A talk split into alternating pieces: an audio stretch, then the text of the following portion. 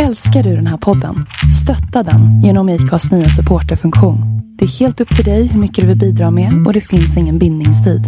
Klicka på länken i poddbeskrivningen för att visa din uppskattning och stötta podden.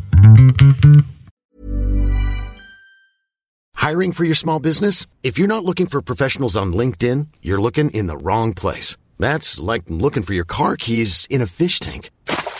LinkedIn helps you hire professionals you can't find anywhere else, even those who aren't actively searching for a new job but might be open to the perfect role. In a given month, over 70% of LinkedIn users don't even visit other leading job sites. So start looking in the right place. With LinkedIn, you can hire professionals like a professional. Post your free job on linkedin.com slash people today. There's never been a faster or easier way to start your weight loss journey than with PlushCare.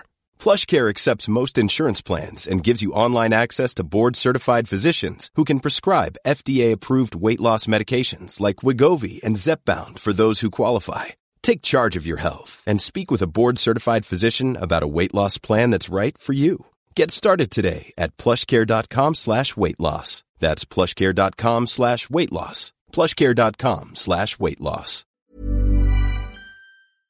Mitt namn är Linda Hörnfeldt och du lyssnar på avsnitt 114 av We Are Influencers.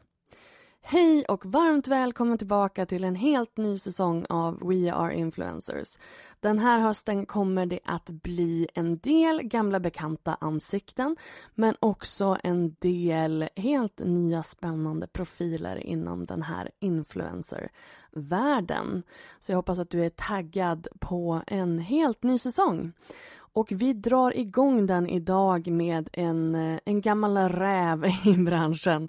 Vanja Wikström är med i podden för tredje gången och med tanke på att det är fyra år sedan sist hon var med så har vi ju faktiskt en hel del att prata om. Om du inte känner till henne så är Vanja den här entreprenöriella själen som skulle bli popstjärna en gång i tiden men istället startade en e-handel där hon sålde amnings online. Och sen så blev hon lektant på Youtube. Och nu jobbar hon heltid som influencer. Eh, Okej, okay, resan kanske inte är fullt så enkel och spikrak. Speciellt inte när man ju faktiskt tampas med hälsoproblem i familjen och har två barn att ratta. Och just det här pratar jag och Vanja om i det här poddavsnittet. Om det här att ha en kämpig vardag med en sjuk sambo och att själv bli sjuk på kuppen. Och vad det faktiskt innebär med att vara helt öppen med det i sociala medier. The good and the bad. Och hur tänker hon kring att visa upp och tjäna pengar på sina barn i sociala medier? Och så pratar vi såklart om samarbeten, community och hur känner Vanja inför Instagram Reels? Häng med, här kommer ett helt färskt avsnitt av We Are Influencers.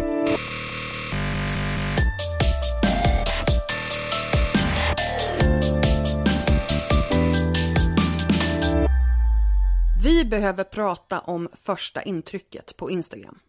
Och då syftar jag inte på färgval eller filter eller enhetligt vita bakgrunder. Nej, jag syftar på tydligheten i ditt budskap och varför någon ska klicka på den där följknappen på ditt konto. För innan du kan börja planera hur din feed ska se ut så måste du nämligen fundera på hur ska du fånga din idealföljares uppmärksamhet? Tur för dig så har jag fixat en guide för det här. Den heter Maxa ditt Instagramkonto för tillväxt och i den här guiden så visar jag väldigt bra exempel och berättar hur du ska optimera din profilbild, din Instagram-bio och dina höjdpunkter för att nya följare ska eh, börja följa dig helt enkelt. Ladda ner guiden gratis på lalinda.se maxa. lalinda.se maxa. Du, vill du ha lite tips? Ja. Um, du vet sådana offentliga toaletter som det är här. Det är liksom toaletter på en rad sådär. Uh-huh. Då ska man alltid gå till den som är näst längst bort. Därför att den går minst människor till. Så roligt att du tar upp det här. För att jag har ju eh, ganska nyligen lärt mig att man alltid ska ta den som är absolut först. Men den går ju folk, den går ju alla till. Teorin då som jag går efter, det är att eftersom alla tror att alla väljer den, att, att den ska vara grisigast, då går ingen till den. Det här är ju då, min information kommer från toalettstädare. Ja. Var kommer din ifrån? Eh, min information kommer först från Rianne Meyer på Instagram, som vi känner igen. Hon hade den här teorin som jag upptäckte att jag också delar.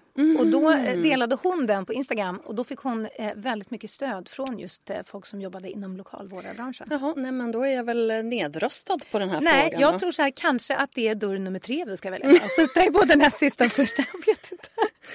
För jag, Eller så är det lika jag har skitigt hört, på alla. Det jag har hört det är att man går först till den som är närmast Ja. och den som är längst bort. Aha. Mm. För att det beror på, är det panik så går man till den som är närmast och eh, ifall man väljer då så går man till den som är längst bort. Ja. Jag, eh, jag stämmer nu in på båda turerna för jag undviker alltid dörr nummer ett för att jag tror att den är skitigast. Ja. Men jag går alltid till den som är längst bort för jag tänker att där har jag liksom mest privacy och att dit kanske folk inte orkar gå. Nej det är så långt. Ah, Testa näst längst bort nästa gång. Okej. Så vi ser hur din empiriska studie går. Ja.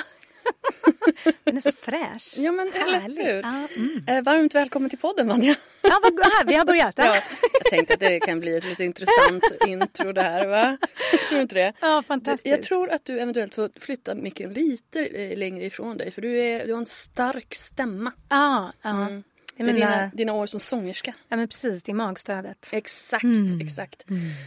Du har ju varit, jag känner vi sitter båda och håller i våra fåtöljer. vi som är så avslappnade. Eh, du, det här är din tredje gång i podden. Mm. Hur känns det? Det känns så himla mysigt att jag får vara här igen. För vi har ju faktiskt försökt få till det här ganska länge. Men du Och- har inte mått så bra. Nej, jag har mått ganska pissigt faktiskt. Mm. Så att vi har haft, jag tror både en och två eh, liksom, intervjuer inbokade Mm. där jag med relativt kort varsel båda gångerna har avbokat på grund av att... Men det är ju också så här, jag vet ju hur det är att vara nere i det där pisset. Så att eh, jag har ju väldigt stor förståelse för de här sista minuten av bokningarna för att jag har varit på andra sidan ganska många gånger. Eh, men det som är det positiva i det här är ju att vi fick ju till en live-session. Vi är ju i samma rum. Ja, det är så mysigt. Det är så mysigt. Ja. Och som vi har sagt nu, påpekat två och tre gånger tidigare så är du min stilinspiration idag. Jag har alltså klänning, jeans och väst. Otroligt snyggt. Tack så mycket, tack så mycket. Ja, det är lite av en uniform jag går i ganska ofta. Exakt. Så pass att jag har typ slutat lägga upp den som outfit på eh, mina sociala kanaler för att jag tänker de tror ju att jag ser likadan ut varje dag, vilket jag i och för sig gör. Jag är en stor förespråkare utav det här liksom if it ain't broke don't fix it. Man Exakt. kan absolut ha samma kläder både tre, fyra och fem eh, dagar i rad. Ja, jag eh, var ju i fjällen förra veckan eh, uppe i, i Abisko. Eh, Lapplandsfjällen, det måste, man måste ju säga att det är Lapplandsfjällen för det är lite mer exotiskt än att åka, åka till Åre. Typ. Eh, och då hade jag ju på mig en ehm, jag hade fått en, eh, det här blir väl typ reklam då, då. Jag hade fått en eh, flis av Ast- Astrid Wild som är väldigt lik den du har med dig idag. Eh, och den bodde jag ju i i en vecka när jag var där. Och även efteråt så nu kanske den behöver tvättas. Ehm, Alltså fleecevästen skulle jag säga är livets plagg. ja, Har man börjat med fleeceväst så kan man inte sluta. de har ju nu också släppt en fleeceväst. Mm. En, typ en sån där fast liksom, jag vet inte, tjockare, härligare, bättre. Vad jag vet inte, vad är det, vad är det där? Det är smart. Herravdelningen faktiskt. Oh. Mhm, mhm. Jag kanske måste skicka dig en länk då, då till, till denna Astrid Wild. Ja, jag har koll på dem. För att jag har fått massa tips om dem eftersom alla som ser att jag har min fleeceväst hela tiden. Jag köpte den i massa färger för att jag liksom hittar någonting jag gillar. Gud vad unik jag är nu! Nej, men jag, jag snöar in så nu har jag mina fleecevästar jämt. Mm. Och då är det så många, det är jättemånga som har tipsat mig om de här Astrid Wild faktiskt. De har jättefina grejer. Nu att, finns eh, den ju också i grönt den här västen. Så att då kanske jag kommer med någon nyhet. Otroligt snyggt. Jag ska klicka in mig. Ja. Ja, du har ju också blivit en sån här friluftsig person nu. Som hänger i skogen och sånt där. Mm, det, Ja. corona, det är coronamulleriet som Ja. eh, så många har, ska inte säga drabbats av, utan kanske begåvats med. Ja, ja bra, snyggt. Ja. snyggt. Mm. Eh, nej men så det blir lite så när man eh, inte får träffa folk och man får liksom få spunk på att vara inomhus och jag vet inte, man fick inte sitta på fik och ja, det blev så tråkigt allting. Men så för vår del, det var väldigt, väldigt härligt att vi liksom upptäckte skogen. Det var ju vi på intet sätt unika med. Det, var ju, det har väl aldrig varit så mycket folk ute i skog och mark Nej, och traskat de, runt. de har liksom. lite problem med lederna lite överallt. Alltså vandringslederna. Ja, det är De så. är lite söndervandrade. Ja, Men det är ju fint på ett sätt att så här, åtminstone det så har fått, fått oss att upptäcka Exakt. det vi har precis Exakt. runt knuten. Jag kan säga att eh, de som har gått bäst i, alltså i Övik då, där jag rör mig, där jag bor. Det är ju då eh, eh, heter Naturkompaniet eh, och Granngården. Ah. Business is blossoming. Ah. ja.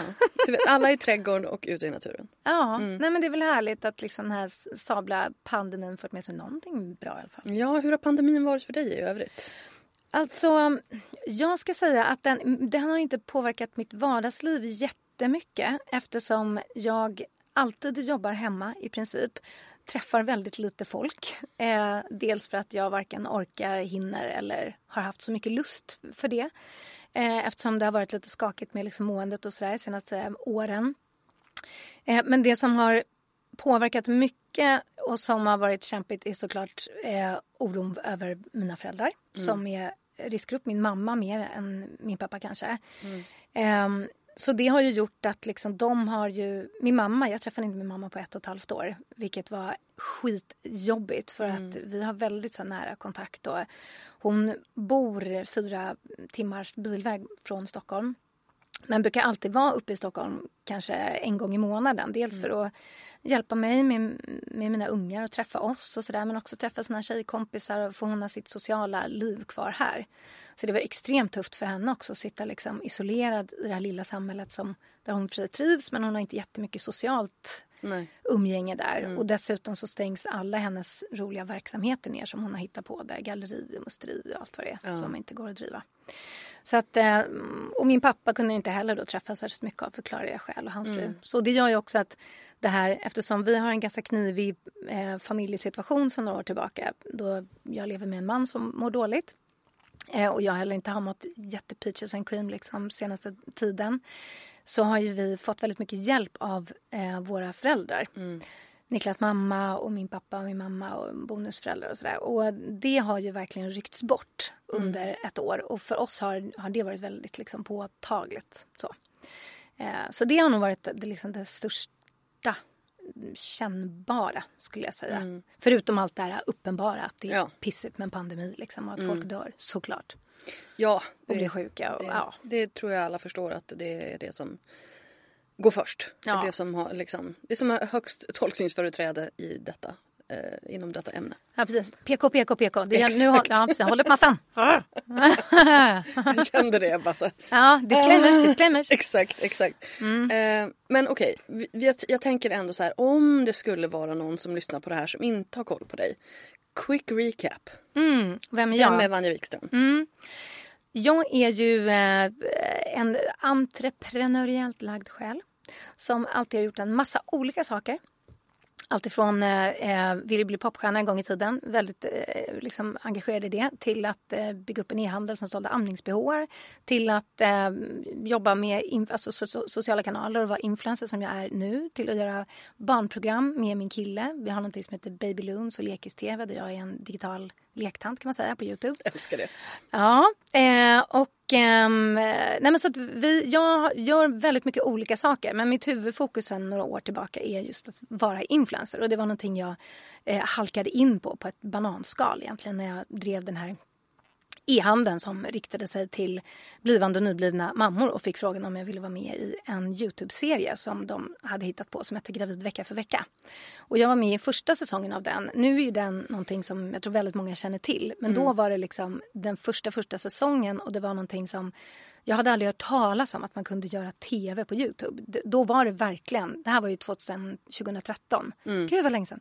Då var det ju verkligen kattklippen och det där liksom. Så att när de sa att vi ska göra en serie, en tv-serie på en kanal på Youtube. Jag var ja. såhär, va? TV kan vi? Du vet. Fattade ingenting. Men tänkte, On demand. Ja men det, det var bara jättekonstigt. Mm. Men så tänkte jag, skitbra för då kan jag marknadsföra de här amningsbehåarna och alla grejerna som vi har till våra kunder som kommer kolla på det här då. För då hade jag blivit på smällen. Det var jag inte när vi startade den här e-handeln. Mm. Eh, utan det här var några år senare. Och mm, på den vägen hamnade jag i liksom influenceriet. Och där har jag nu stannat i några år.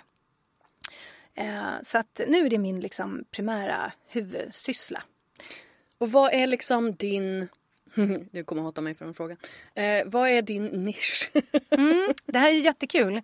Jag tänker att vi ska bolla lite kring det här, lite, kanske lite senare mm. du och jag. Mm. Men, nej, men för att min nisch är, jag är en så kallad klassisk lifestyle-blogger. Mm. Lifestyle-influencer.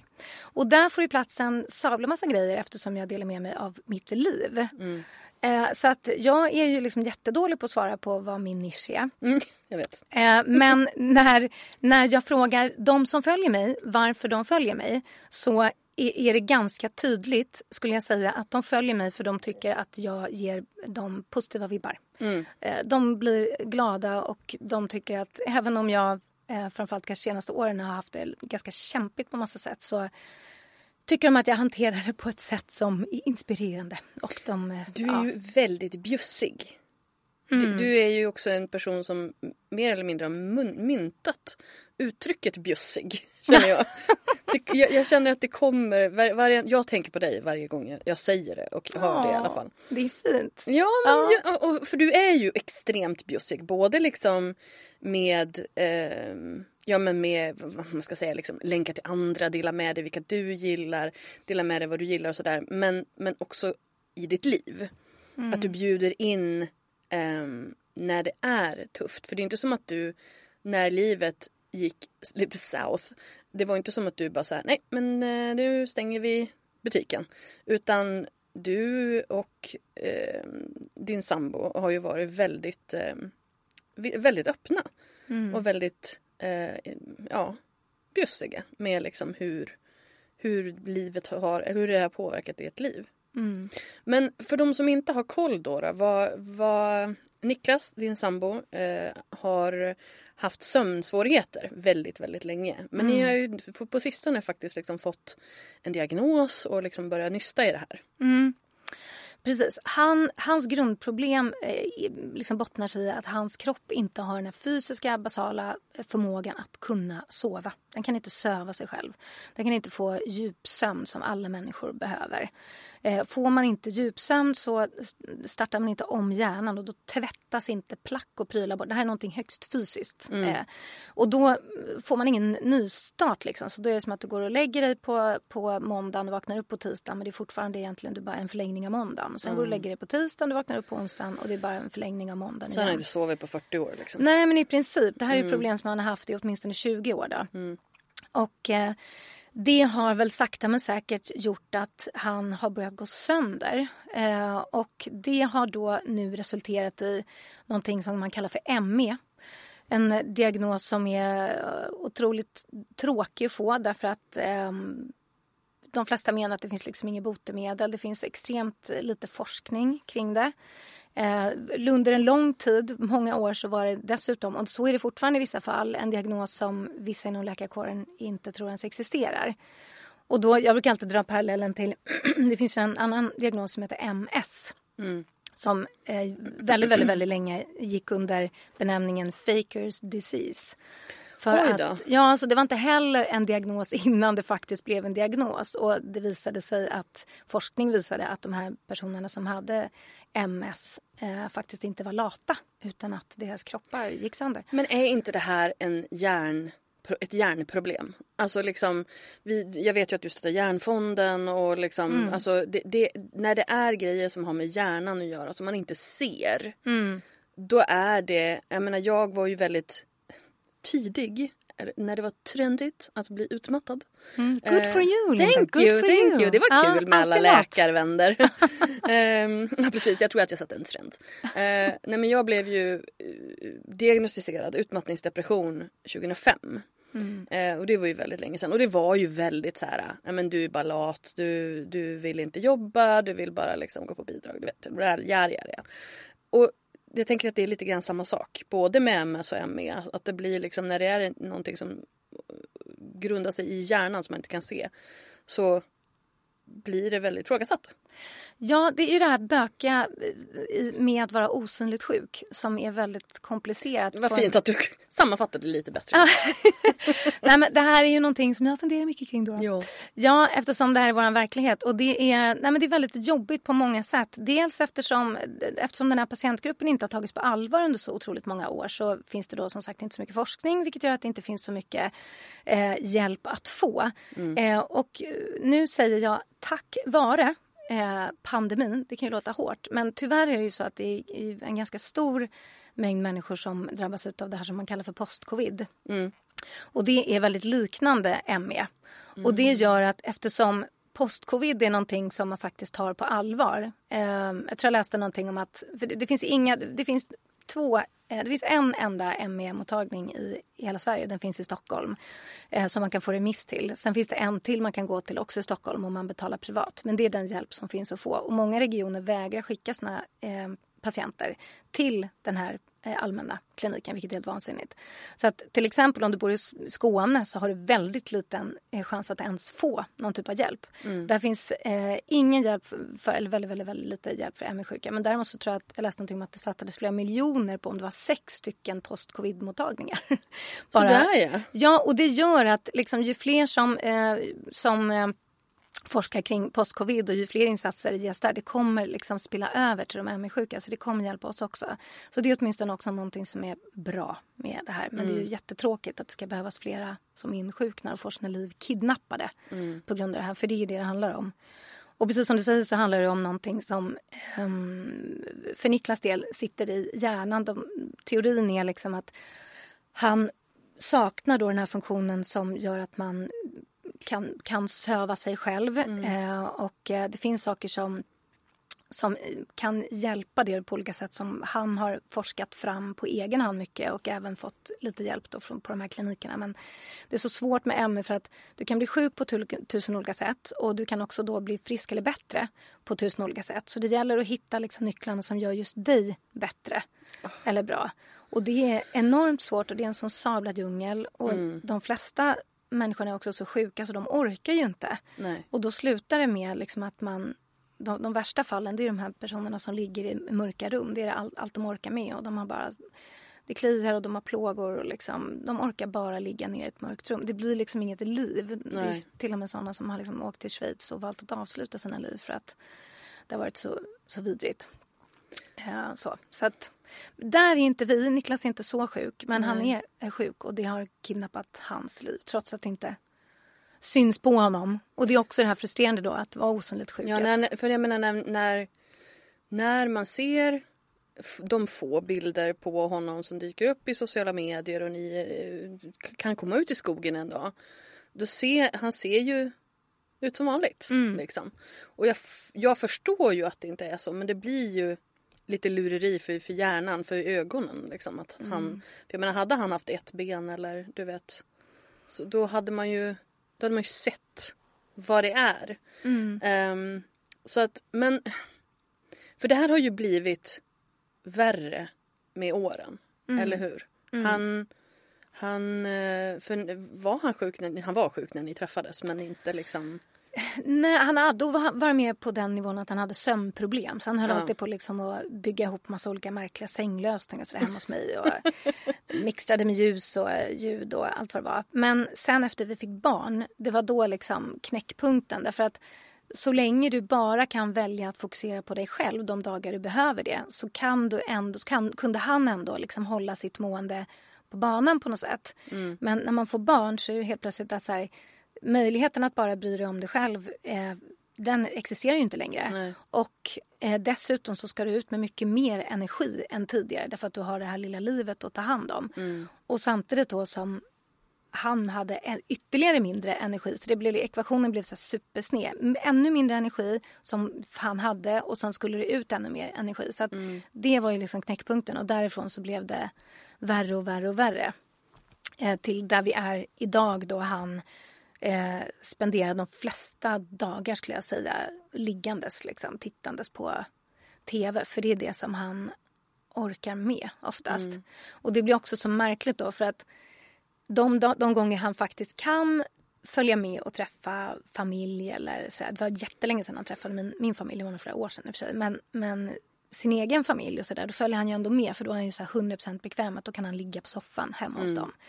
Men då funkar han ju ändå nå, någorlunda så pass att han kan följa med. Så då får de inte heller riktigt se den här bilden som Nej. han och jag ser varje dag där han faktiskt ligger ner. Och det är kanske ingenting heller som som vi vill liksom dela med oss bildmässigt och sådär utav. För det är inget roligt. Det är tillräckligt bjussigt liksom att prata om den här pissiga situationen. Och det gör vi väldigt mycket för att vi vet att det finns ett enormt behov av att göra det. För att de här människorna som är sjuka ME, de har ingenstans att vända sig riktigt. Så vi försöker skapa liksom en hjälpinsats genom mina sociala kanaler där man kan så dela tips med varandra och så. Eh, Men så det blir svårt för folk att förstå dels vad jag bölar om när jag menar att jag har det kämpigt liksom och att jag rattar mycket själv och varje gång man ser Niklas så är han alltid solbränd och ser härlig ut och är ute och går i någon skog eller så här.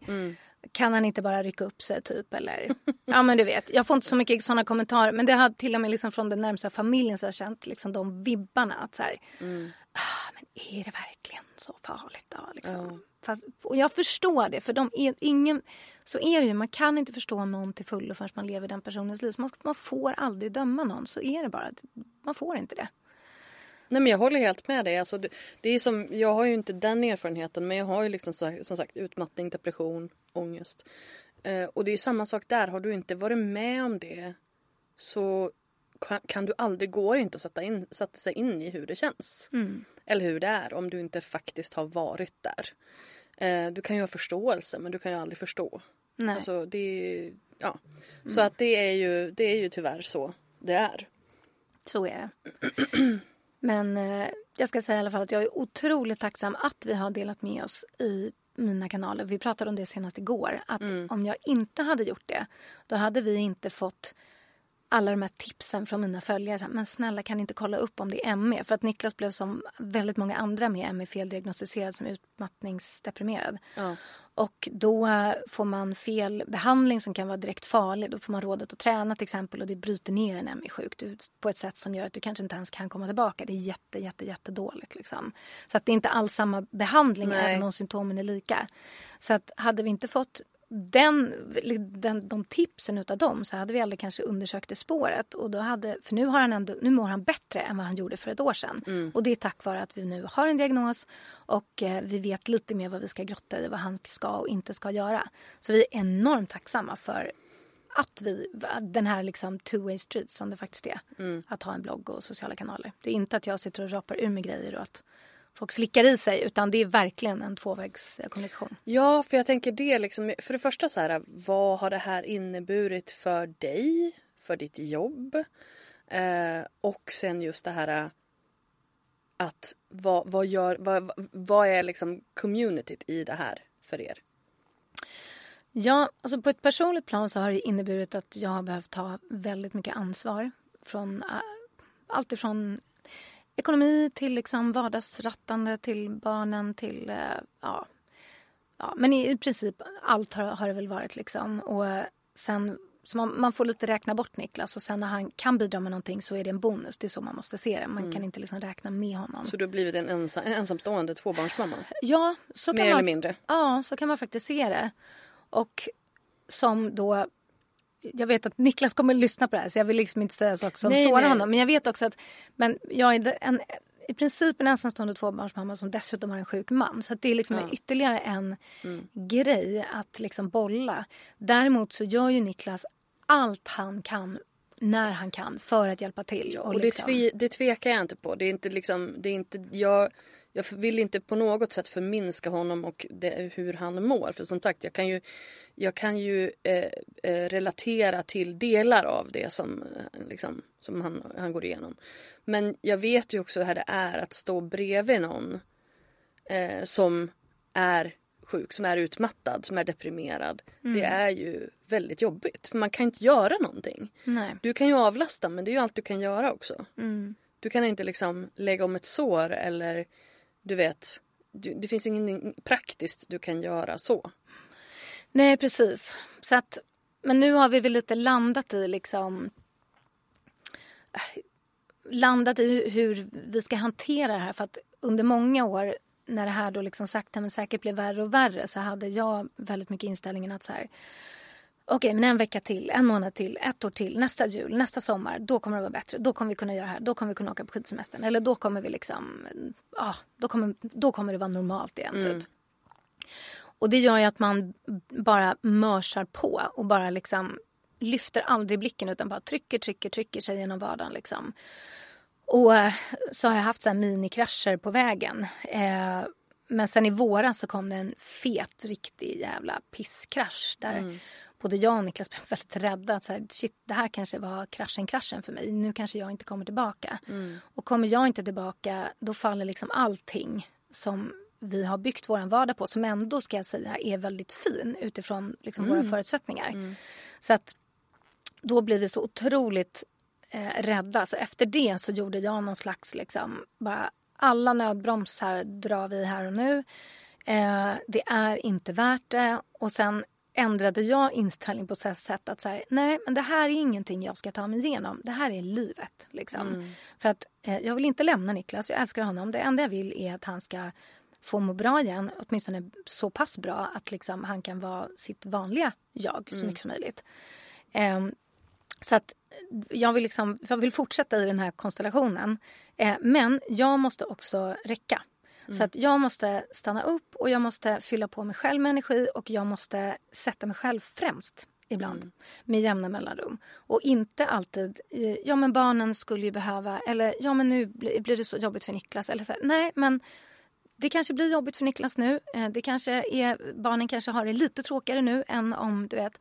Men jag måste få eh, träffa en vän. Eller jag måste få gå på en promenad. Eller jag måste få gå på massage. Eller jag måste göra någonting för mig som gör att jag får energi. Mm. Eh, så att jag liksom fortsätter orka. Um, Men det måste också bli, alltså när du liksom kom till den där insikten att det här är livet nu. Det måste ju ha varit en sorg. Nej, tvärtom. Så var det så jävla skönt. Mm. För att när man hela tiden är i någonting som man tänker att eh, ja, det här är liksom någonting som hela tiden ska bli bättre. Det är inte bra nog, det är inte bra nog, det är inte bra nog. Egentligen är det märkligt att jag hamnade i det tänket eftersom jag är stor förespråkare av så här, värna vardagsglädjen. Det är mm. mitt livsmotto. Mm. Så här, jag vill inte längta till en resa till Maldiverna när jag fyller 50 utan så här, jag vill ha trevligt varje dag i min vardag och njuta av små saker som roliga kläder, en god kaffe eller härlig podd vad det nu är.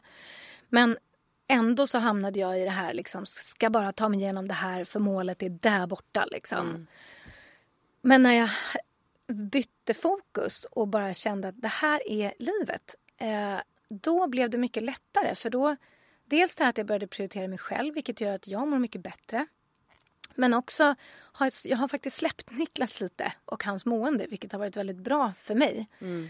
Eh, att jag känner att jag, har, jag kan inte börja varje dag med liksom, hur mår du, hur har natten varit? Och så vet jag liksom nio gånger av tio så är det, ah, det är dåligt, jag mår dåligt. Det är inte bara ditt ansvar. Nej, och, och, det, och det har ju han aldrig tyckt liksom heller. Nej, men det, är just, det är jättesvårt att se någon man älskar må så dåligt och inte försöka göra någonting åt det även om man vet att ja. det inte går. Nej. Och och, och, eftersom jag känner att så här, Niklas är så otroligt engagerad i sin situation själv och är liksom, han forskar konstant liksom, kring mm. sin sjukdom och hur han ska kunna bli bättre. För han vill inget heller än att få sitt liv Såklart. tillbaka. Så, att, så är jag väldigt trygg med att så här, jag behöver inte engagera mig så mycket i det utan han kan ta den pucken. Mm. Och, så att min energi räcker till att ratta resten. Eh, och då är det framförallt liksom barnen och så jag tänker på. Som ju såklart tar väldigt mycket och energi och man vill ju engagera sig i det liksom och, eh, mm. i dem. Så, att, så det har, har, faktiskt blivit mycket, mycket lättare efter det. Acceptans. Ja, Good verkligen. Shit. Acceptans, det, mm. där sa det. Det är ordet. det är bra att vi hjälper varandra i att förkorta ner liksom. Ja. men men jag, jag måste ju fråga så här, barnen, hur, alltså är, hur, hur, hur reagerar de? Hur, vad, hur reflekterar de? Undrar de? Vill du prata om det? Ja, ja. Nej, men absolut. Nej, men barnen är, barn är barn. De är väldigt bra på att vara här och nu. Och liksom, de ifrågasätter inte sin vardag särskilt mycket utan det är mm. deras vardag. Mm. Och det här är deras pappa. Liksom. Eh, för Tintins del, hon är tre och ett halvt, så har han ju alltid varit ganska ja. liksom, orkeslös. Ja. Så det är hennes enda bild av honom. Eh, Men då sorgligt kräver såklart, hon inte men ändå- mer heller. Nej, och Iggy kommer ju ihåg mer liksom, att han var mer aktiv tidigare. Så han kan ibland uttrycka liksom besvikelse. Åh, pappa är alltid trött. Eller när han inte kan göra saker som Iggy vill och, och så. Och det blir ju också eh, en frustration därför att jag har 99 av tiden så har ju jag barnen själv. Och den ena är sju och ett halvt, den andra är tre och ett halvt. Eh, och de vill göra väldigt olika saker. Sju och ett halvt. Alltså ursäkta, det är länge sedan vi såg så jag bara tiden bara slurp. I know. Mm. Det är på ungarna man ser hur gammal man själv Eller hur? Ja, nej men så att det är liksom det här att hela tiden försöka ratta två stycken ungar som vill olika saker och konstant göra två stycken missnöjda. Alltså ingen är någonsin nöjd. Iggy vill spela fotboll, Tintan vill gunga liksom. Jag försöker gunga med ena handen, sparka fotboll med andra. Så ser det väldigt ofta ut och det är ju liksom jobbigt. Hade man haft två friska, kapabla vuxna som kunde säga, ja men du, jag går och spelar fotboll med Iggy så gungar du Tintan. Så hade det bara varit så jävla mycket enklare. Åtminstone den delen av livet liksom. Ja. Så att det är väl det bökigaste att de, det är svårt att liksom fokusera på en i taget. Men eh, ja, men så är det ju, herregud. Och nu är ju corona acceptans. acceptans och nu är också pandemin åtminstone bromsad. Så nu kan vi återigen få lite hjälp av mor och farföräldrar och sådär. Och då är det mycket lättare att dela upp det så att de kan få lite egen tid båda två. Ja. Men om vi ska gå in på liksom eh, influencerdelen i det här. Eh, vad har du fått för respons? För du har ju varit eh, väldigt öppen kring hela den här processen. Bromsade lite grann där eh, för att liksom, ja men att inte du skulle hänga ut till Niklas hela, liksom. Ja, eh, han måste få bestämma själv. Det är klart han gör det även fast du skriver om det. Men du förstår vad jag menar. Eh, men vad har liksom communityt... För jag menar, för grejen är den. Det jag tänker, det är så här.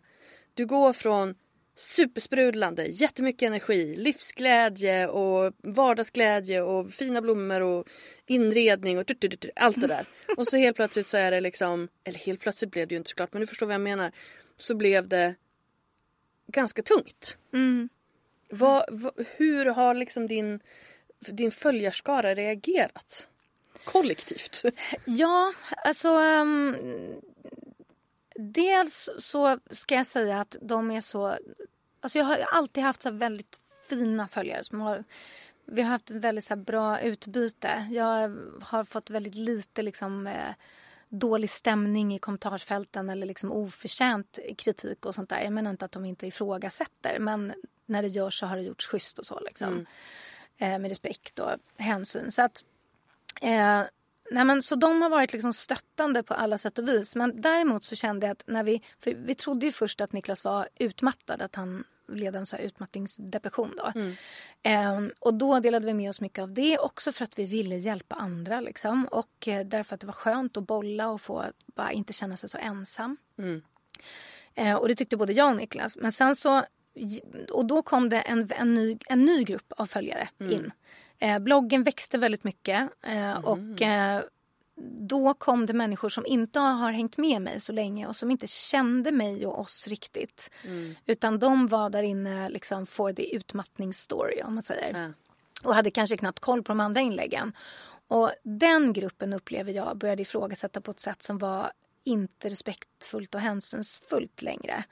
Eh, det var, kom kommentarer om så här, varför lämnar du inte bara Niklas? och, du vet, eh, det är smärtsamt att se att du är så medberoende. Och, liksom, och ja, jag är medberoende. Det är svårt att inte bli det när man lever med någon som är sjuk. Men det blev väldigt negativt och jobbigt. Så att man istället för att trycka på publicera och känna en förväntan. Så här, vad kan vi få för, för feedback, ro, spännande tips på hur vi kanske kan ta oss vidare ur det här. Vad kan vi få för ja, men kärlek, vet, att man känner att man ska få positiv respons. Så blev det ont i magen istället. Och, då, och då kände jag också så här, och jag och Niklas pratade om det, att det blev liksom jobbigt för honom att sitta och läsa kommentarerna. Och då kände vi bara så här, nej det här kapit- kapitlet stänger vi. Och så knep jag igen det. Och då så skrev jag det också att nu, från och med nu så kommer vi stänga det här kapitlet och inte skriva om det mer. På grund av det här. Och då eh, när jag inte matade den delen av följarbasen längre så försvann de för de var inte så intresserade av de andra inläggen egentligen. Nej. Så att när vi så småningom igen började, när Niklas fick den här ME-diagnosen och vi kände att nej men det här, när vi också insåg hur lite hjälp det fanns att få, att det här måste vi, vi måste dela med oss Mm. kring det här. Eh, också för vår egen skull, vi behöver tips, hur, vad fan gör vi liksom? Då, eh, då kom det förvisso ytterligare några nya, men de var ME-drabbade och jag vet inte om det finns människor som är mer ödmjuka inför livet än de Nej. som har drabbats av den här skiten. Så där har det liksom varit noll eh, tråkig stämning om man säger. Var skönt. Ja, så att nej men så stämningen är god och den är väldigt stöttande och eh, jag mejlar också fram och tillbaka med vissa lä- bloggläsare som har levt i liknande och lever i liknande situationer och vi försöker hjälpa varandra och sådär. Så att det har verkligen gett otroligt mycket. Hur har det här varit för, för du är ju en av de starka kvinnorna som står upp för bloggens fortsatta Ja. överlevnad. Jajamensan. Ehm, hur har det varit rent kommersiellt? För jag tänker så här. Hade, om jag hade varit så här krass och eh, liksom. Du säger ja men du fick, ju- du fick ju fler läsare. Hade du inte, skulle, skulle du inte ha mjölkat det då? För, för liksom, du får mer cash om du har fler läsare. Istället så ströp ni av det. Och jag fattar ju att det, var ju liksom, det funkade inte för välmåendet. Men hur har den, de här senaste åren varit rent kommersiellt för dig och hur balanserar du det? Eh, jag kan vara helt transparent och säga att när, vi märkte ju att trafiken på bloggen växte. Och eh, det tyckte både jag och Niklas var jättebra på alla sätt och vis. Och då Niklas sa till och med så här att men om den här, det här pisset kan ge någonting gott, så varför inte? Gud vad bra att någonting gott kommer ut av det här. Liksom. Så att eh, så resoner- resonerade vi kring det. Men ingenting är värt liksom, dåligt mående. Eh, det kan man nog fråga liksom, vem som helst oavsett vad de jobbar med. Liksom. Det är inget kul att gå till jobbet och må dåligt. Liksom. Nej. Så att um, um, numera så har... Så att om man ska liksom snacka siffror så kan man säga att här, för bloggen har, jag räknar unika besökare per månad brukar jag prata om. Så säg att den gick från då 40 000 unika, fem, kanske 50 000 unika besökare per eh, månad till, ja jag var uppe och nosade på liksom 100. Oj, Ja. det är en stor, stor skillnad. Det är en stor skillnad. Eh, och sen nu har det liksom landat igen på, det går lite upp och ner sådär men det, det nu har det landat igen på kanske där runt 50 någonstans då, 50 000 unika. Så att eh, för, för grejen är att det här, med det här vi, vi jobbar med, det är ju lite tudelat för att eh, och det här tänkte jag skulle diskutera lite med dig, för jag tycker det är jättespännande. Please. Ja, eh, därför att det finns ju saker som man vet skapar engagemang, som man vet skapar läsning, som man vet skapar likes och delningar. Men det är inte värt det för att man antingen eh, mår dåligt för det tar med sig folk som inte känner en som skapar otrygghet i kommentarsfältet. Japp. sådär. Eller att man inte känner sig bekväm med integritetsmässigt. Eller att det påverkar kanske en tredje part som till exempel mina barn som jag har valt att strypa ganska mycket i mina sociala kanaler. Vi, vi hade, tidigare så hade vi en så familje, eh, familjekanal på Youtube. Jag och Niklas. Det här var också jättetidigt, så här 2014. Så drog vi igång den och var faktiskt under ett par år Sveriges största familjekanal.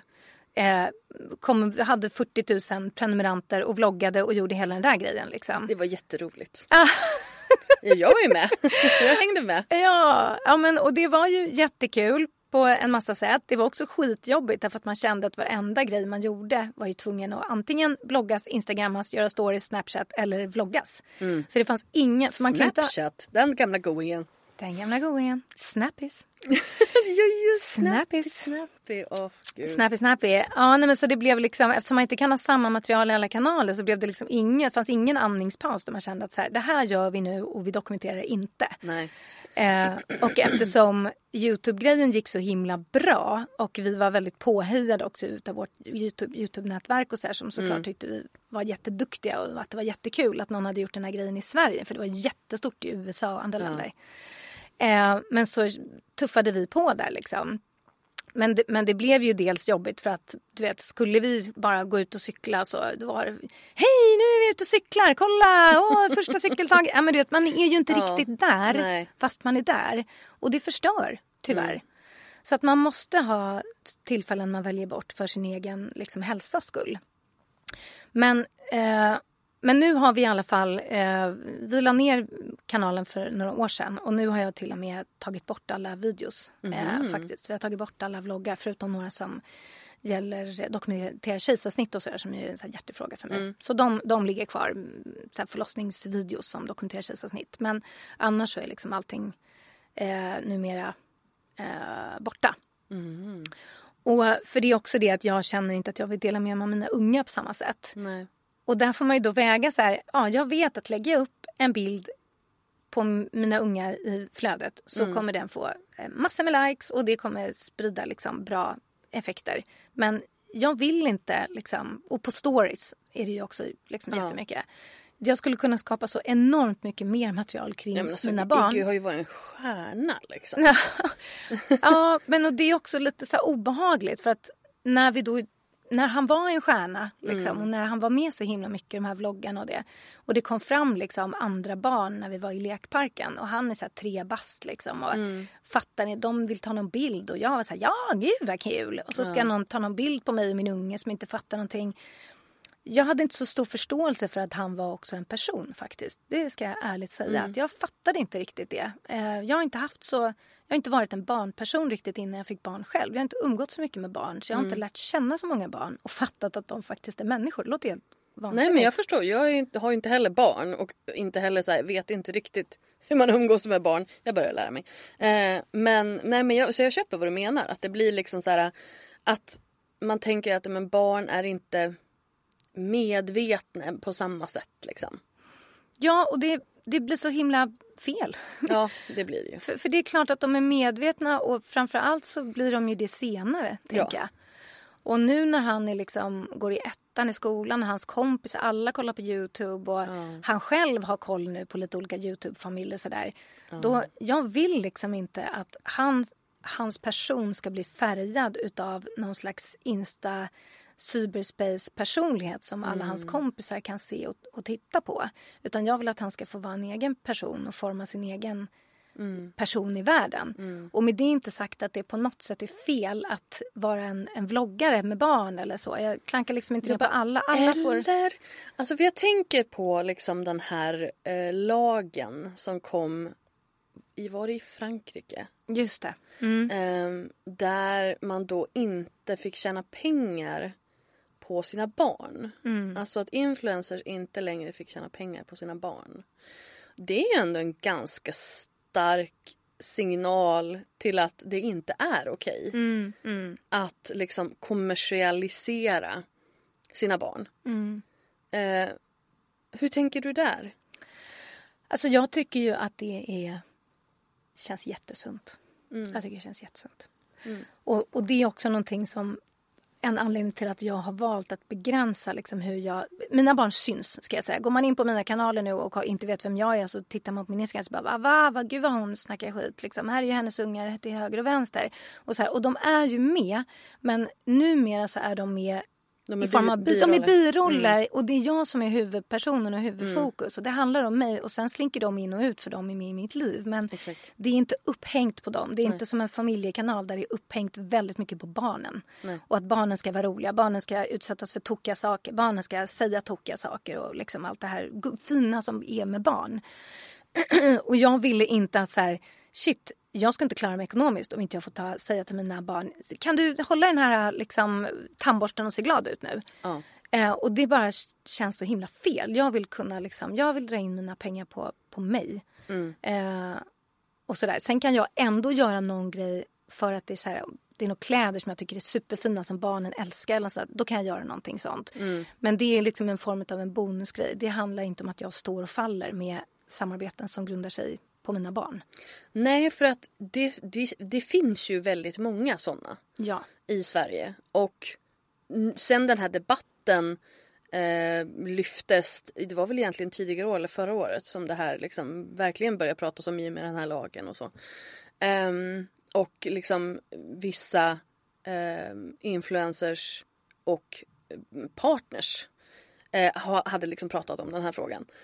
Um, för jag menar, det, det är ju en, det, det, är ett nytt medium, det är ett nytt sätt att, att um, exponera barn. Liksom. Mm. Jag, jag, tänker så här, det blir nästan som så här barnskådespelare. Mm. Det, är ju, det är ju där det är där de här barnen landar. Ja, men skillnaden är ju då liksom att barnskådespelare spelar ju en roll. Exakt. Sen kan du få skit för det i skolan ändå för att du spelar någon roll som folk inte gillar eller en tönt, töntig roll som folk uppfattar eller vad, vad det nu mm, kan vara. Mm. Det kan fortfarande ge...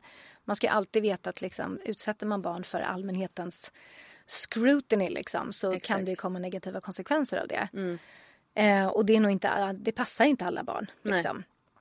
Eh, men men just det här att de är sig själva. Alltså, och jag, jag tror ju att det färgar barnen. Just det här att du vet man läser så många den här typen av influencers du pratar om nu, man läser ju så många intervjuer med dem när de också blir frågasatta och deras svar på det är ofta så här, men barnen älskar det, de tycker det är så kul mm. och de vill vara med eller skulle de inte tycka det var roligt skulle vi sluta. Mm. Och jag förstår den inställningen för jag hade precis samma själv mm. när vi vloggade och liksom, ja men Iggy han tyckte det var jättekul. Ja, det klart, liksom, om han tyckte att det var tråkigt skulle du ju inte göra det. Nej men samtidigt då, vad är det hans glädje baserar sig i? Exakt. Är det det att vi står och tittar på honom och är jätteglada och plirar med ögonen han får jättemycket uppmärksamhet. Är det därför han blir glad? Eller blir han glad? Jag tror inte att egentligen att han blir glad för att vi tar fram en kamera. Nej. Utan det handlar om att två föräldrar står där och bara skiner och, och bara oh shit vad kul, vad duktig du är nu, vad roligt liksom. Exakt. Eh, så att jag, jag, jag, tycker att det är Och sen svårt. har ju inte barn konsekvenstänk på, på det sättet. Jag menar de har ju ingen aning.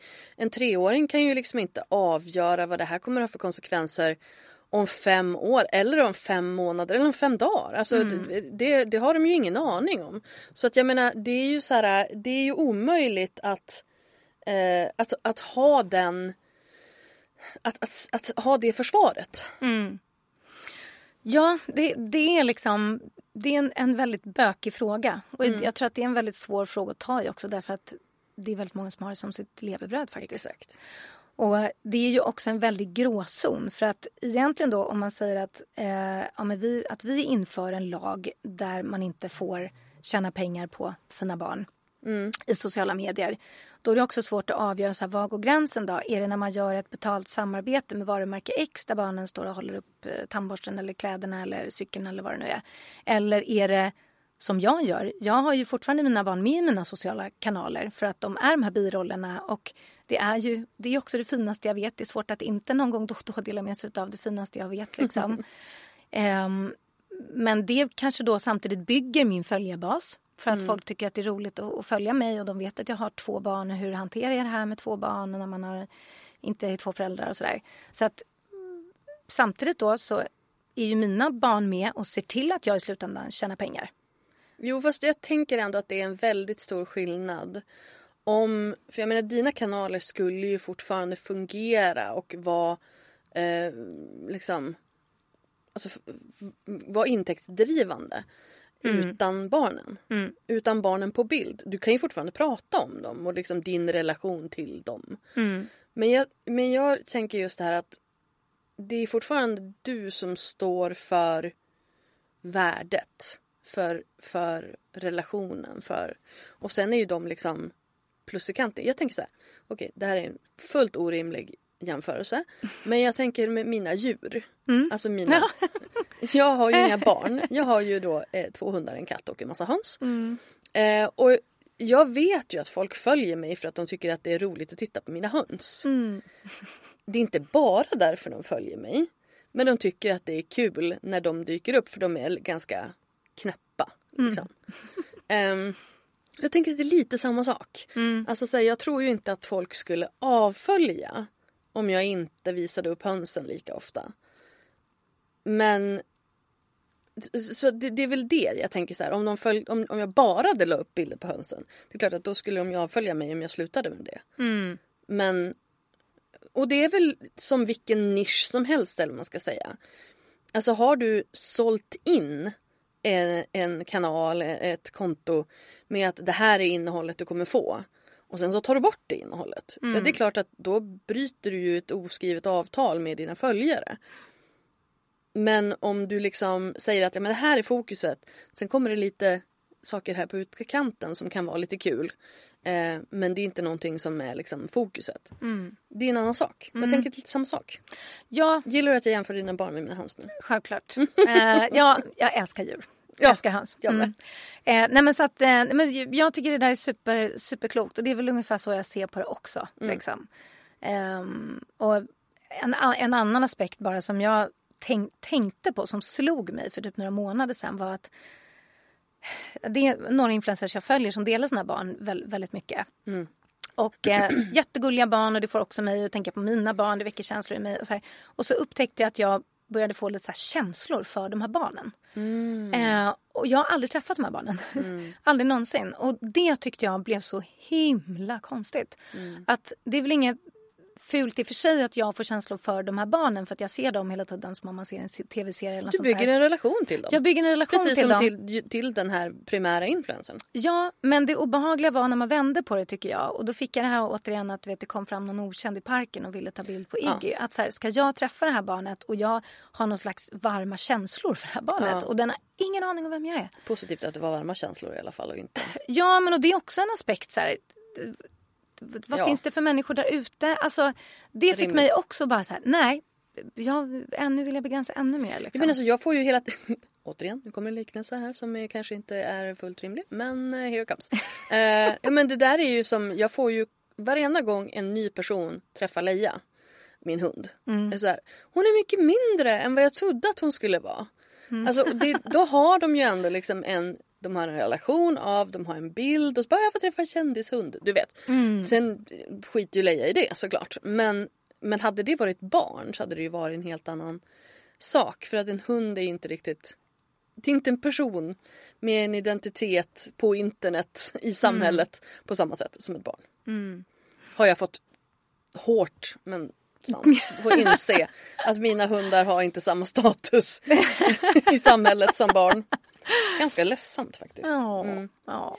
Räknas inte som förälder. ja, jo, men säger man inte ni små pälsklingar, pälsbarnen? Ja, pälsbarn brukar Får man jag- säga det då, eller kräks folk? Jag vet det säkert. Nej, på samma sätt som Folk de... kräks garanterat men jag kallar dem ju för pälsbarn. Ja, du gör det? Ja. Ja. Mm. Jag tycker absolut att man får. Ja men Mm. eh, alltså, hallå kom igen. Men när du har liksom en, en sån här grej som ändå tar upp väldigt mycket av din energi. Mm. Hur tänker du då kring liksom, det är som en följdfråga på tidigare, kring de kommersiella delarna, kring samarbeten. Vad får du för, för respons från samarbetspartners? För jag tycker ju att du är bland de som gör bäst samarbeten. Åh, tack. Eh, Tack. de, de, de, de känns relevanta, de känns kreativa, de känns eh, alltså, personliga. Så. Ehm, men jag tänker att också att alltså, blir du någonsin så här lite orolig för vad, för nu går jag till mig själv liksom, för vad en annonsör ska tycka om du lägger upp ett samarbete i anslutning till ett deppigt inlägg. Eller liksom, alltså finns, finns, hur, hur gifter sig ett sånt här liv med att kommersialisera det livet? Ehm, ja, alltså... Även om... Det, det är väl det som är lite min grej då kanske. Att även om det finns ganska så bökiga utmaningar i min vardag hela tiden så försöker jag liksom ändå göra det bästa utav det. Just därför att det är det enda sättet som livet blir något kul på. Liksom. Halvfullt, halvfullt, halvfullt glas. Liksom. Försöka, försöka med det hela tiden. Och, så det gör att eh, ibland, trots att jag känner så här, men gud, har jag bara bölat nu i två veckor?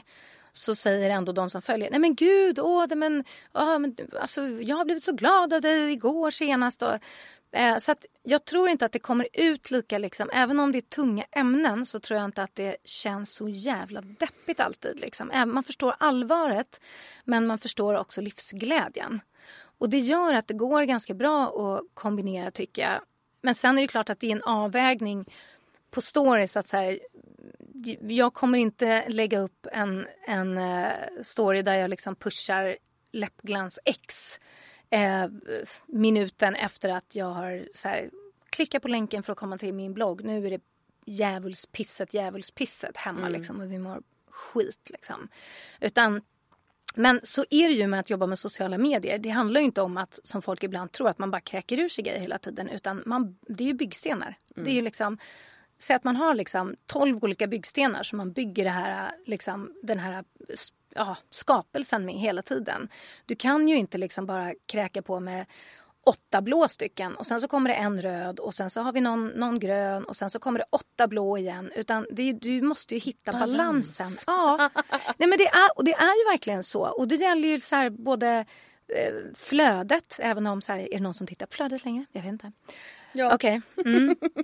Men och på stories och liksom bloggen och sådär. Det handlar om att hela tiden se till att det är en schysst balans som gör att eh, dels att jag tycker att det är kul och dels att de som följer tycker att det blir spännande, eh, inspirerande, gripande, lättsamt, djupt. Eh, alltså att det finns en, en mix där som känns bra. Så att jag skulle säga att det, det har liksom inte, jag har inte förlorat några kommersiella samarbeten på sättet jag liksom delar med mig utav. Det har jag inte. Jag tror precis tvärtom. att Jag har... Jag, har, jag tror bara man vinner på att liksom vara öppen och personlig. För det är också det som skapar engagemang, till, tillit. Det skapar ju en riktig relation. Jag känner ju verkligen att jag och mina följare har ju koll på jättemånga av dem. Jag går ju ofta in och kollar deras flöden om, om de har öppna konton och sådär. Jag har ju koll på jättemånga av dem. Vi skriver liksom titt som tätt och så. Jag känner att jag känner ganska många av dem liksom, på ett ytligt plan men ändå. Det är verkligen inte det här att det är en grå massa som jag kräker ur med saker till eh, och så står de där och liksom bara gapar som en fågelunge. Utan det, det går verkligen fram och tillbaka. Eh, och det gör ju att jag har, jag har bra engagemang. Jag har, liksom, gör jag samarbeten så klickar folk oftast på länkarna. Och det gör ju att jag blir väldigt liksom, intressant för annonsörer. Ehm, så jag har, jag har skitbra med jobb helt enkelt. Och Vad kul! ja, Det är ju underbart. Nej men alltså amen säger jag bara det, till allt du precis sa. För det är ju, det är alltså när jag ställer såna här frågor så är det någonstans här jag vet lite grann vilket svar jag vill ha. Ibland så jag så bara, ja, men om, jag, vet ju att det du vet jag för klarar det är- här nu. Ah. Ja men exakt. Nej, men jag, för det är ju precis så. Att ju mer transparent man är desto djupare blir ju relationen. Mm. Såklart. Men det måste ju också vara på ett ärligt plan. Såklart. Alltså, för där är också det här, jag tycker också att det kan vara lite problematiskt med den här trenden att man liksom man ska vara så extremt utelämnande och man ska visa alla, alla, alla känslor och, och kanske eh, profiler som inte riktigt har gjort det förut inser att det finns ett värde i det nu och gör det på sätt som Ah, jag vet inte, inte alltid känns hundra tycker jag. Eh, f- jag är all for att man ska vara transparent och liksom ärlig och, och, och det här liksom. Men, men, men att det blir på ett sätt som passar en själv så att man inte går utanför sin egen liksom, person för att attrahera följare. Och jag förstår att det är jättelätt att slinka dit. Det är ju där när jag Väldigt sitter med den här gulliga bilden på mina ungar eller du vet någonting så här jätte, jätte, jätte jag är jätteledsen över någonting som jag kanske inte vill dela med mig men jag känner så skriver jag om det här så det kommer bli en liksom blogg, det kommer bli en explosion. Ja, och så känner man ändå så här, men liksom integriteten och mitt välmående, allas välmående måste få vara någonstans, sitta i första rummet liksom. Men sen tänker jag också som det här som du sa, du vet att om du lägger upp en bild på dina barn då kommer det att det kommer att dra liksom. Det kommer att dra likes, det kommer att så. Och jag tänker att någonstans så får man, jag, jag kallade den här eh, strategin tidigare för välj dina badbilder. Oj, vad spännande. Ja, där, därför att jag eh, som liksom plus size kropp pratade väldigt mycket tidigare i alla fall. Nu är det väldigt många som liksom har kommit in i kroppsaktivism och kroppspositivism eh, rummet. Så jag behöver, inte liksom, jag behöver inte dra den så mycket nu utan jag gjorde det, det var liksom 5-6 år sedan så drog jag den. Eh, men då när jag liksom, och det, även nu, och det är väl lite grann det också att om jag lägger upp en, själv, en bild på mig själv i baddräkt och skriver liksom någonting kroppspositivt typ. Då får jag jävligt mycket likes. Eh, och jag vet att det är liksom, det kommer förmodligen ge nya följare, det kommer att ge liksom en boost i engagemang och sådär. Ehm, och jag gör det ibland därför att det innehållet behövs. För att jag kanske bara tog en jävligt snygg bild på mig själv i baddräkt. Mm. Eh, eller att jag känner så här, nu vill jag ha likes. Jag har en dålig dag, jag vill ha likes. Då, alltså jag har dem. Alla har dem. Ja, Erkänn, du Ja, har också absolut. dem. Du vet att den här bilden vill jag ha mycket likes och lite kärlek, då ska jag lägga upp den här Ja. bilden. Och det är okej, tänker jag. Det, är, det betyder inte att du är mindre genuin eller att det innehållet inte är relevant. Men, men just det här att man, men man kan inte lägga upp dem varje dag därför att det blir urvattnat. Ehm, det, det blir kanske lite, ja, beroende på vad det är för något, det kanske blir lite manipulativt. Det kanske bara gör att det hela tippar åt ett håll dit man inte har tänkt gå. Men jag tänker ändå att så här, ibland så får man använda sina badbilder. Därför att liksom, ja, man behöver en liten boost. Algoritmen kanske behöver en liten käftsmäll och du vet, lite sådär. Det, ja, men alltså, har jag haft liksom så här, dåligt engagemang en vecka, men då kan jag smälla till med en, med en bild som jag vet kommer funka, som jag vet kommer att gå bra. För att liksom ge en liten chockstart till algoritmen. Ehm, och, jag menar, och det tänker jag bara så här, det är bara smart strategi. Ja, man får ju inte glömma heller att det är en, eh, ett jobb. Exakt. Liksom. Och du måste underhålla, du måste underhålla ditt, ditt jobb. Liksom, så, att du har Exakt. något, så att du har något jobb helt enkelt. Så vad, hur ser din strategi ut framöver? Ja, det är spännande att du frågar. Det, här, det var här jag tänkte att jag skulle bolla med dig. Ja. Därför att eh, eh, jag har liksom aldrig haft någon riktig strategi ska jag säga. Förutom att så här, jag har eh, postat det som jag tyckt var, känts relevant och härligt liksom, kul. Eh, men sen så, jag liksom, många andra upptäckte där för några år sedan att så här, jaha, här slutade man växa. Ja. Man var liksom bortskämd med att ja, men det kom nya hela tiden. Och sen så ströps det. Och så stannade man och så stod man och stampade och stampade och stampade. Och sen, eh, jag upptäckte i och för sig nu, för jag kollade mitt media-kit innan jag skulle hit. Så jag skulle ha liksom, lite koll på mina siffror. Jag tänkte om du grillar mig så måste jag ha lite koll. Ja men alltså, nu måste jag ju grilla dig bara för att du sa det. Ja men då såg jag i alla fall att, för det gjorde jag i slutet på förra året för det var mediakittet inför 2021. Och då såg jag faktiskt att jag åtminstone hade tusen färre följare än vad jag, på Instagram än vad jag har nu. För min bild är att det står och stampar att jag liksom, det är tio fram och så tio tillbaka. Ja. Och det är väl så liksom absolut mest. Men det var åtminstone ett, ett litet litet steg framåt såg jag. Ja absolut. Men, men så den grejen har ju varit alltså, störig. Att Mm. man eh, kämpar och kämpar tycker man och liksom ingenting händer. Och där hade jag ju, eh, ska jag säga, panik ett tag. Mm. Och tyckte det var så jävla jobbigt. Och bara, vad gör jag för fel? Började ifrågasätta liksom hela så här, vad gör jag för fel? Är jag inte spännande längre? Tycker de inte... Fast du tappar ju inte. Nej, men det var väl det som var det knepiga att man var så van att bli matad med nya och växa och så, så Mm. Lite slutade det. kanske. Ja, Ja. och det, men jag tror att de flesta var det därför att också mm, det var så det funkade på något sätt Ja. Mm. liksom om man var någorlunda tidig med det liksom. Eh, Hur många följare har du? nu ska vi se, 34 400 någonstans där, 455 eller Och vad har du för engagemangsgrad? Alltså på bilderna då i flödet Ja. så är det på, och då har jag tagit någon liksom så här, sista 20 bilderna. Ja. Så är det, ligger det runt 5% ungefär. Det är riktigt bra. Ja men det är ganska bra. Mm, det är det. För den följar, följarsiffran så är det väldigt bra. Ja, för ju Hade du haft liksom följare- under 10 000 då hade det varit, då hade det varit okej. Mm. Men för, för att vara så pass stor så är det väldigt bra. Ja, så det är jag ju Eh, tacksam för såklart. Ja. Gör du reels?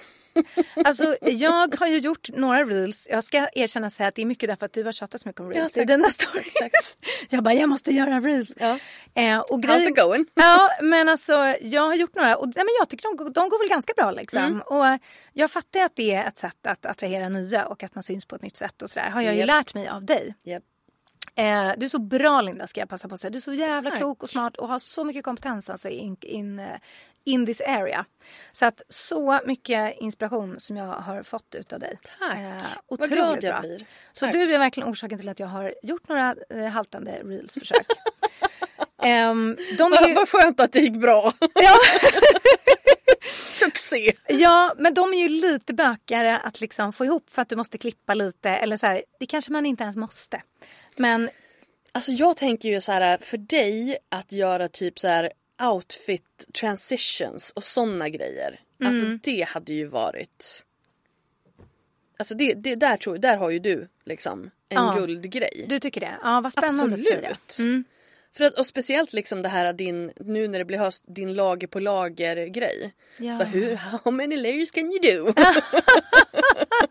Precis.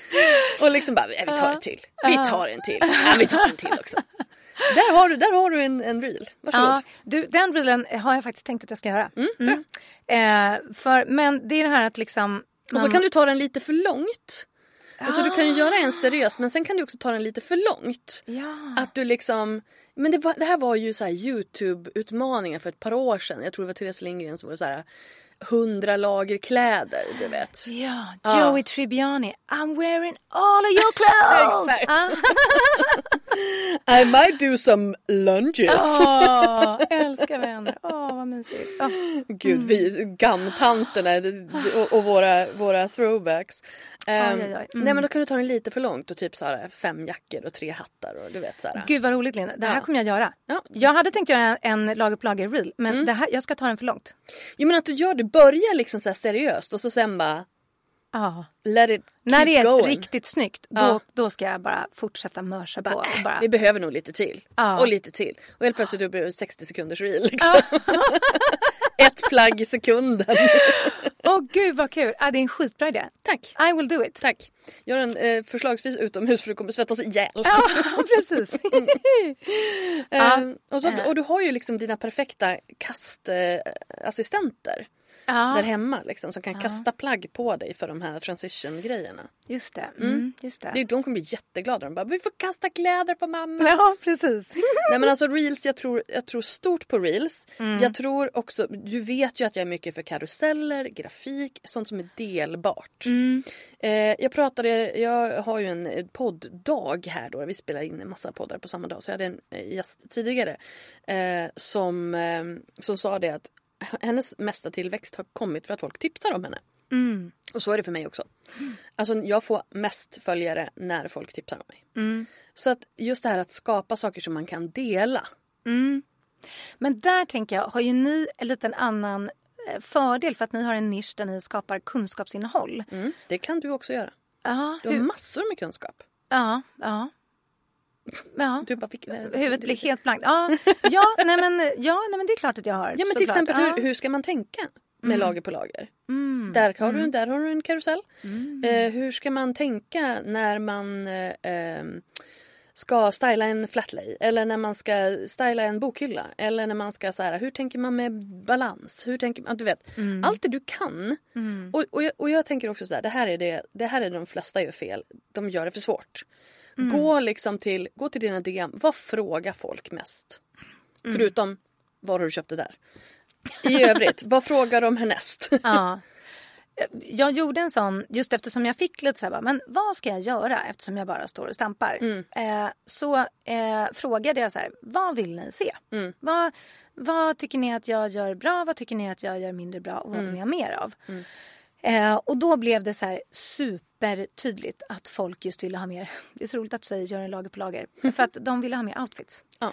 Och, och där ska jag säga att jag tycker att det är skitkul med kläder. Mm. Eh, men där är det liksom mitt ego lite så här, jag känner så att ska jag förhäva mig, stå här liksom och visa snyggingbilder Ja. hitan och ditan. Så, ja, jag kanske ska det då. Jajamensan. alltså, jag har ju tyckt att rent outfitmässigt genom åren så har ju du varit en av de som är mest inspirerande. Nej, vad roligt. Jo, därför att du är, jo, Ah. därför att du är kreativ med det. Ja, ah, vad kul. Du är inte bara så här, ja men jag tar en tröja och ett par byxor och så är det klart. Utan just det här att du, du stylar ju faktiskt. Åh. Och Ja. alla jävla smycken. Alltså både du och Jossan har ju alltid varit en jävla tingeltangel julgran. ja, det är julgranarna. Exakt, Ja. och det är också en sån där grej. Hur ska man tänka? Vad ska man kombinera? Alltså liksom ta ner det. Ta ner svårighetsnivån. Det här är så bra. Det känns som att jag borde betala dig eh, 1500 spänn i timmen nu. För nu sitter jag och suger alltså, ur dig du dina... kan swisha mig på. Ja, exakt. Nej, men för det, här, för det är så kul, för jag hade faktiskt tänkt på det här innan våran poddsession. Att Mm. jag skulle bolla lite med dig. För att du har, som jag säger, jag, jag, jag får så enormt mycket från dig. Mm. Jag skulle rekommendera alla som jobbar i vår bransch att följa dig och lusläsa Du kan få vad du- skriva det på Instagram. Det kan ska du få göra. Det är min betalning. Garanterat att I will do it. Eh, men, men för att jag nämnde tidigare att jag fick panik där ett tag och bara Ja. här, vad fan ska jag göra liksom. Eh, och sen så började ju dina härliga reels, it's not your people, dyka upp. Och det hjälpte mig så mycket. Och bara så här. Ja men fine, ja, jag förlorar eh, 200 följare i månaden och jag vinner 203 följare i månaden. Ja. Jag tvättar ju bara följarbasen utefter Exakt. de som är intresserade av det jag pysslar med nu. Ja. Och de som började följa för liksom åtta år sedan när jag var på smällen med mitt första barn och gjorde gravid vecka för vecka och drev, sålde amningsbehåar för a living liksom. Ja, de kanske inte är så taggade Ja, på... om de bara vill ha småbarn så är de ju inte på rätt ställe. De är inte, nej, och det är väl klart. Vem, jag menar, vem... Ja, man får vara extremt tacksam för de som hänger med liksom år efter år efter Absolut, år. Det är ja. helt galet liksom.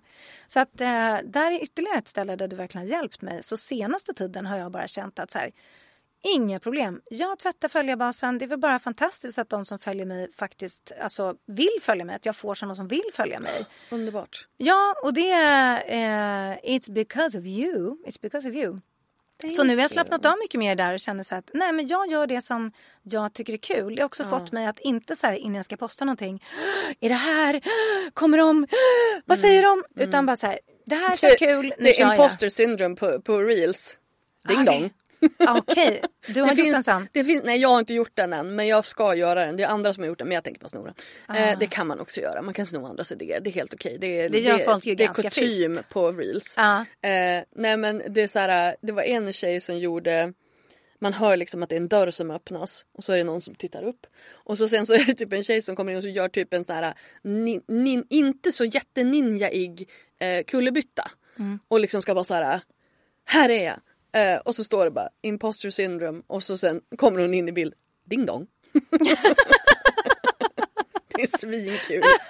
Jag vet inte om jag kommer få till en ninjaig kullerbytta. Snälla gör det. Åh, snälla. Jag kommer, upp, jag kommer ju bryta nacken och slå ihjäl mig liksom. Men jag, I will try. For you I will try. Ja, okej. Ding wow. dong. Ehm, nej men alltså underbart. Vi måste börja avrunda. Ja. Men jag är eh, extremt glad att vi fick till det här. Ja, jag med. För fan vad kul det var. Ja, Ja. ljuvligt. Nu har vi båda lite mer energi. Verkligen, verkligen. Eh, jag får väl hoppas att jag får, det känns som att jag har tusen grejer till som jag typ vill fråga dig om. Så Ja, men alltså, jag får starta en podd igen. vi tar- precis. Ja men alltså det, det jag är på. Ja, Helt bra. på. Mm. Men eh, tack för att du var med. Tack snälla Linda, så himla kul. Det var det. Jag hoppas verkligen att du har fått några nya insikter, några små aha-upplevelser eller bara lite härlig inspiration av det här avsnittet. Om du gillar podden så får du hemskt gärna stötta den genom att ge den ett betyg, eh, gärna ett högt- sådant, i din närmaste podcast-app. Och glöm inte att connecta med mig på Instagram, lalinda. Vi hörs nästa gång. Sköt om dig så länge. Hej